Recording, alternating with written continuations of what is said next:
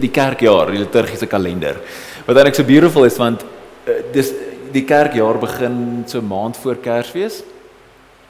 En dan um, begin met Advent en dan Kersfees en nou Epifanie, Lent, Paasfees, ordinary time en dan gaan dit weer so aan. So wat mooi is daarvan is die kerk of mense wat Jesus volg is se lewens hardloop op 'n ander ritme. Soos ons lewe is is op 'n ander klok. Ons hardloop nie die wêreld se tyd nie, hardloop op God se tyd. En dit is eintlik 'n mooi manier om daaraan te dink. So hierdie jaar praat ons oor Empires of Dirt and Grace. Dis nou 'n tema wat Chris uitgedink het of ons tussen Chris wat ons podcast en ons goeders doen. So Dirt and Grace, Dirt is jy.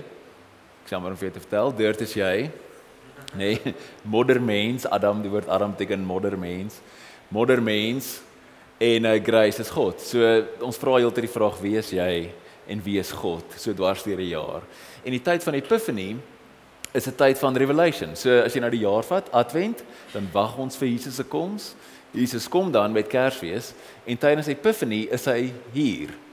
So dit maak eintlik baie sin. So die lig kom in Advent steek ons elke week 'n kersie aan en dan teen Kersfees het ons baie ligte, Kersfees, Kersfees, want ons baie ligte en Epiphany gaan net oor lig en dat God se lig is by sy mense en God se lig is teenwoordig. So in hierdie tyd praat ons ook baie van hoe dit lyk om Jesus te volg, hoe dit lyk om saam met hom te loop en al daai al wat jy verstaaf. So dis wat ons nou is. So vanaand is sommer die tema vir die aand is soft belly. Wat lekker is na Desember. So ons 'n bietjie hulle maar aan so op hulle maag sit en net voel voel voel hy maagie. Ehm um, vir my wat eh, ook kom ons lees hier die teks. Hier is Psalm 36. Is vandag se teks. Hier is uit die message vertaling. So ek kan sommer net saam lees daar op die skerm. It say God's love is meteoric. His loyalty astronomic. His purpose titanic. His verdicts oceanic. Yet in his largeness nothing gets lost. Not a man, not a mouse slips through the cracks. How exquisite your love, O God. How eager we are to run under your wings. To eat your fill at the banquet you spread, as you fill our tankards with Eden spring water. You are a fountain of cascading light, and you open our eyes to light. Keep on loving your friends. Do your work in welcoming hearts. Dit's mooi, hè? Dit is besonder. En uh wat so mooi is van die psalms is die hele Bybel is God wat met ons praat en die psalms is ons wat met God praat. En dit is eintlik om te sien hoe dit moet lyk as jy met God praat. Hoe hoe weet hoe lyk 'n Christen lewe of as jy Jesus volg. So Ons kom nou net weer terug aan die bestelling toe. Hier is vir my 'n interessante ding. Wat is mooi in ons samelewing? As jy soos elke samelewing vat Verstaan jy? Is jy seker? OK, vra vra vir Dinda as jy nie weet nie. of vra vir my, is fyn. Ek sal regtig Engels praat. Maar dis altyd in Engels, ek weet nie. Okay, anyway. Ek sal Engels praat vir jou. Are you sure? Okay. Now it's awkward. so, ehm um, nou is ek net mekaar. Uh Wat is mooi? Ons samelewing besluit menslik, soos in terme van die menslike vorm, soos oor die eeue heen verander dit oor wat mooi is, wat ons ag as mooi. So en dit is vir my flippend fascinerend. So in die 1950s, byvoorbeeld, het jy vrouens gehad met super klein waists en regtig groot skirts. Net daai dis soos daai groot. En dan hierse ballet pock tyd so net so aan die einde van die 1800s was dit sulke groot boude en so voor dit hulle so die pigeon look gehad. En daar was 'n soos 'n body shape vir elke of op die oomblik vir elke dekade of vir elke 5 jaar wat acceptable is in in mense se oë. En as jy nou terugkyk na die skilderye van Botticelli, dan jy al hierdie soos lekker groot Italiaanse vrouens wat hulle dink baie mooi is en baie cool is. En dan as jy in die 90s gekom het, dan was almal sulke hierdie wisps met net so super maar en klein en al sulke goed. En op die oomblik op die oomblik is dit baie weird. Ek dink in die 80s was alles massive, né? Nee? Massive hare, massive stuff. massive lippe, skouers. Dis wat ek wou gesê, skou. Massive skouers. En uh, wat het, alles het gaan oor geld, nê? Nee, die 80s was prosperous en dit was alles daar's baie geld en so dan reflect dit in body shape en soos wat ons wat ons actually dan van nou. Op die oomblik is dit weird. Op die oomblik dink ek ons hou van baie weird stuff soos gingers, it's just a comeback of note, nê? Nee? ek is net so well done vir gingers om dit reg te kry. Dit is regtig cool. En uh, ons hou van soos soos ek het nou al 'n paar keer het ons ehm um, shoots gedoen en saam met albino models wat nou soos die hardste ding is. Of daai 'n uh, eh, meisietjie Winnie Harlow wat in Amerika stap model is met die vitiligo spreek ek dit reg uit? Wat daai skin disease het wat soos hierdie massive billboards oral sê het. En op die oomblik hou ons samelewing ook van dit op 'n manier. En ek dink dit dit reflekteer ons ons need vir soos courage in hierdie wêreld wat so chaotic is. So dis ook deel van ons van hoe ons beauty sien. So en wat vir my interessant is van image is ons sien image altyd so jy verstaan 'n image voordat jy woord het daarvoor. So ons samelewing kommunikeer in images amper subconsciously voordat ons woorde het wat ons wil sê.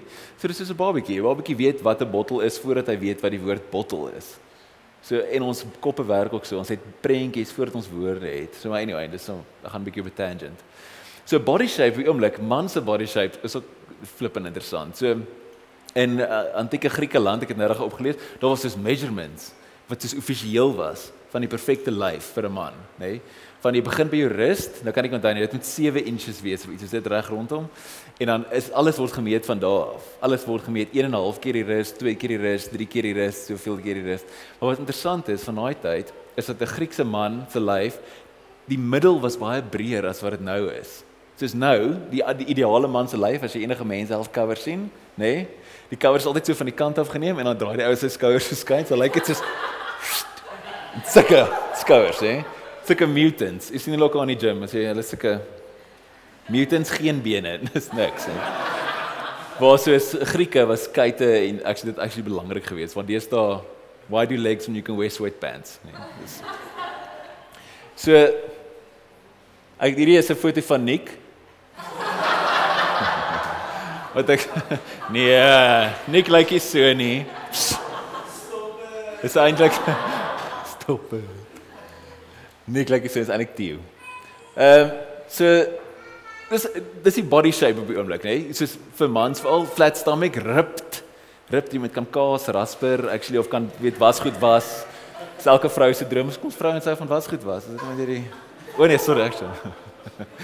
Ehm um, anyway, plat ma, nê? Nee, is 'n ding in ons kultuur. Vir ons almal mans en vrouens. Ek het dan nie 'n vrou prentjie opgesit nie. En toe sê ek sê ek weet nie, is dit nou cool vir 'n vrou met six pack te hê of nie? Ek het vir my is dit 'n bietjie weird, but ek dink is well, anyway. So plat maar. So ons almal word ook so getrein, nê? Nee? Hou hom mooi, nê? Nee? Hou, hou jou kor styf en dan na, weet na jou na Desember is dit so ekstra half ekstra diep sak in na en hou hom ekstra styf. So ons ons ons loop die hele tyd actually met ons ma ingetrek, reg? Kan ek 'n amen kry? Nee? Ja, jy doen. Dis want dis dis ons culture se se ideal van beauty, is 'n plat maag. So hier's die ding. Wanneer jy jou maag ingetrek hou, hè? Nee? Okay, almal sit nou so, jy nou staan nou werk. Hier is 'n experiential exercise. Jy sit nou soos mooi regop en netjies soos in pilates en jy jou kor en alles styf, nê? Nee? Jou liggaam en jou brein is dan in 'n fight or flight mode nê? Nee? Fight or flight or freeze. Want jy is onmiddellik is onmiddellik tens, so jou lyf sê jou brein sê vir jou jy moet nou beter jy gaan nou beklei of jy gaan nou moet hardloop. Reg? So jou lyf is so tens. So nou hoe is ons hele samelewing? Flipping tens, nê? Nee? Almal is eintlik so klein bietjie so net so so klein bietjie so getrek en ek so bymekaar getrek. En ehm um, die ding is is Omdat ons ons ma so ingehou het, haal niemand van ons reg asem nie. So ons haal almal so heavy vlak asem, so jy haal in jou soos in jou in jou in jou skouers asem eintlik, want jou maag is altyd ingetrek. Lekker. En dan praat jy so. En nou het ons sulke ons almal sê ook sulke lekker kort sinne. Ons praat in sulke kort sinne. Niemand van ons praat eintlik mooi lank en want jy het nie eintlik regtig baie asem nie. Nou hier's nog 'n triek. Die meeste van jou suurstof word opgeneem in die onderste deel van jou longe nie bo nie. So meeste van die bloedvessels en alles sit hier onder en as jy nie diep genoeg asemhaal nie, dan het jy eenvoudig nie genoeg suurstof nie. Dan plaas dit jou lyf nog onder soos verdere stres. So dink bietjie aan 'n babatjie. Ek probeer die cutest babatjie kry op die internet, dink jy? Ja, dis oh, Asian babies. Hulle is so ou. Realite is altyd so, ons moet 'n Asian baby aanneem. Hulle is so cute. Ek is so ek dink dis racist, maar ek is nie presies seker. jy kan nie net 'n babatjie kry met hulle cute is nie, maar ja, super cute. Maar hoe al babatjies awesome as hulle slaap, nê, nee, op hulle rug slaap. Nê? Nee, hy maagie maak so ballon. En dan sak hy weer so af. Want hulle worry nie oor hoe hulle abs lyk nie. Soos of watter girl kyk nou hoe ver daai T-shirt uitpop of wat ook al nie. Dis soos hulle haal net soos regtig regtig gemaklik asem. En nou nou hier's die ding, as jy as jy jou maag sag hou. So dis 'n dis 'n ding wat ek in third place ons weer in third place al wil terugbring of ek so jare terug het ons lief en baie gepraat oor meditasie en prayer en sulke goed en dit was 'n groot deel van ons gedoen het en dit het so 'n bietjie deur ons vingers geglip. En vir my die laaste 6 maande het dit weer so 'n regtig cool rol begin speel in my lewe en as ek sê hy ons gaan nou weer 'n bietjie begin ordentlik bid en ordentlik mediteer en ordentlik by die Here tyd spandeer. So wanneer jy jou maag ontspan, nê, nee, sit jou hand op jou maag en laat hom net rip. Niemand sal vir jou kyk nie, nê? Nee, en jy los hom net dat hy net soos ontspan. En ja, probeer asemhaal, nee, sonder om jou skouers te beweeg of jou bors. Nee? Kan jy voel? Haal se drie keer so asem. Sit altyd van jou voete. Kom ons doen dit nog net. Dis altyd voete op die vloer. Niks se van hierdie ek wil met niemand praat nonsens nie.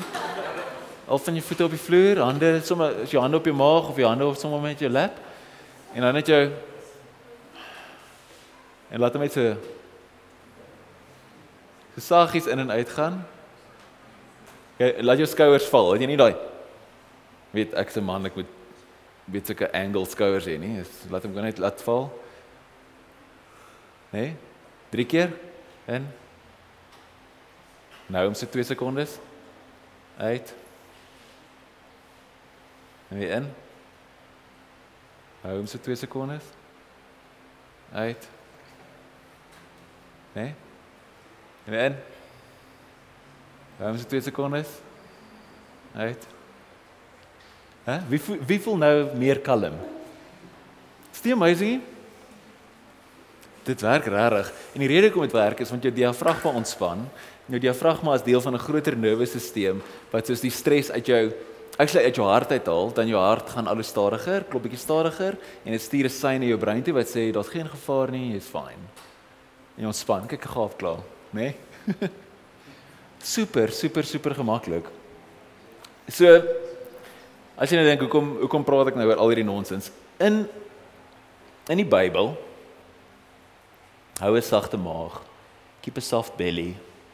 Dit is belangrik kan doen wat jy vir jou siel. So Jeremia 20 in die Bybel die boonste een is die NIV en die onder is King James. So NIV is meer kontemporêre vertaling, King James is bietjie meer ouer en meer letterlik. So as jy lees, dit is die Here wat praat in Jeremia en hy sê is not Ephraim Ephraim is 'n ander naam vir Israel is not Ephraim my dear son the child in whom I delight? Though I often speak against him I still remember him. Therefore my heart yearns for him. I have a great compassion for him declares the Lord. Reg? Lees dan die King James version. Is Ephraim my dear son? Is he a pleasant child? For since I spake against him I do earnestly remember him still Therefore my bowels are troubled for him. I will surely have mercy upon him says the Lord. So die woord hart in ons Bybels omdat omdat ons betekenis verander het. Het die vertalers die die woorde anders want in die ou dae in die Bybel actually is die woord is bowels of belly. Maar en hulle het geglo dit is waar jou emosies sit en waar jou lewe actually sit. En vandag weet ons dat daar is baie senuwees daar en dit is eintlik soos jou half jou tweede brein. Dis jou gut. Jy praat van jy voel dit in jou gut. En die woorde wat in die Bybel vertaal is deesdae as hart is oorspronklik maag of bowels of belly.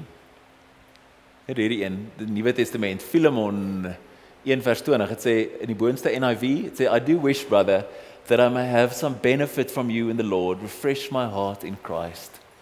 And I King James Austin, yea brother, let me have joy of thee in the Lord, refresh my bowels in the Lord. Is dit cool nie? Laaste een is van die mooiste in Johannes 7. It sê NIV, whoever believes in me, as scripture has said, rivers of living water will flow from within them. King James, he that believeth on me, as the scripture hath said, out of his belly shall flow rivers of living water. So Hier is die ding. Jesus het gekom. Jy kan ontspan. As dit so okay. En wat die Psalm ook aan die begin sê, God se liefde het geen einde nie. God beskerm jou onder sy vlerke. Jesus is hier. Jy gaan okay wees. Jy kan ontspan. Jy kan maar 'n sagte maag hê. Jy kan dit maar los. Jy kan ophou probeer werk want om 'n plat maag te hê moet jy nogal werk, reg? Kan ophou so hard werk en heeltyd so spanning hou en actually net ontspan en jou maag actually ontspan. As jy nou weer hierdie Psalm lees, dit sê daar omtrent van die middel af, how exquisite your love, O God. How eager we are to run under your wings, to eat our fill at the banquet you spread. As you fill our tankards with Eden spring water, you are a fountain of cascading light, and you open our eyes to the light. Dis is om nie te worry nie. As Jesus gesê het moenie worry nie, dan het hy dit regtig erg bedoel. Daar was een van die desert fathers wat eenou het by hom gekom en hom gesê ek wil graag geestelik groei, ek wil al hierdie goeders doen, ek wil al hierdie staf doen. Toe sê hy vir hom, "Worry jy?" Toe sê hy, "Ja, natuurlik worry ek. Want ek het al hierdie vroue, kinders, ek moet al die geld maak, al hierdie staf doen." Toe sê hy, "Wel, as jy worry, kan jy nie aanbid nie. Worry en worship staan teenoor mekaar." As dit so as jy gesê het die Vader het vir hom gesê ook dan as jy worry, volg jy nie Jesus nie. So een van die tekens om te weet of jy Jesus volg is, is worry jy nog. En dan kan almal ons hande opsteek en sê ja, ons worry nog. En dan kan jy sê in daai oomblik volg jy nie vir Jesus nie. So om te weet, so elke keer wat ek eintlik wil hê ons almal moet doen, so hierdie jaar, is om soos 'n sagte maag te hê. En elke keer as jy bid of as jy gestres is, net onthou om te laat net jou maagspiere eers net gaan. Want Jesus is in beheer. Jy hoef nie alles bymekaar te hou nie. Want Jesus is in beheer hier. Sy gees, volgens die Bybel, bly in jou in jou belly, bly hierso. So dit kan sag wees en gemaklik wees en ontspanne wees. Want Jesus is hier. En hy het gekom. So hou op werk en begin net asemhaal. En dit sal jou lewe verander. Kom ons bid saam. Dankie Jesus dat dat U ons goed is. Dankie Here dat uh, ons nie hoef te worry nie want Jy het gekom. Dankie dat kan ons kan ontspan en dat ons regtig soos ons maak kan laat gaan. En kan weet dat U altyd by ons is. Here en vergewe ons wanneer ons so ongelooflik worry en so ongelooflik uitgestres raak. En dat ons net weet dat ons is meer werd as die voëls in die lug en die lelies in die veld. En dat U vir ons sal sorg, dat ons nie in die steek sal laat nie. Dankie dat U altyd saam met ons is. Dat U altyd vir ons sorg. Vergewe ons, Here, wanneer ons U nie vertrou nie. Ons loof U naam. Amen. Dankie julle. Daar's nog koffie en dan was nog 'n paar roomhuise oor vir daai sagte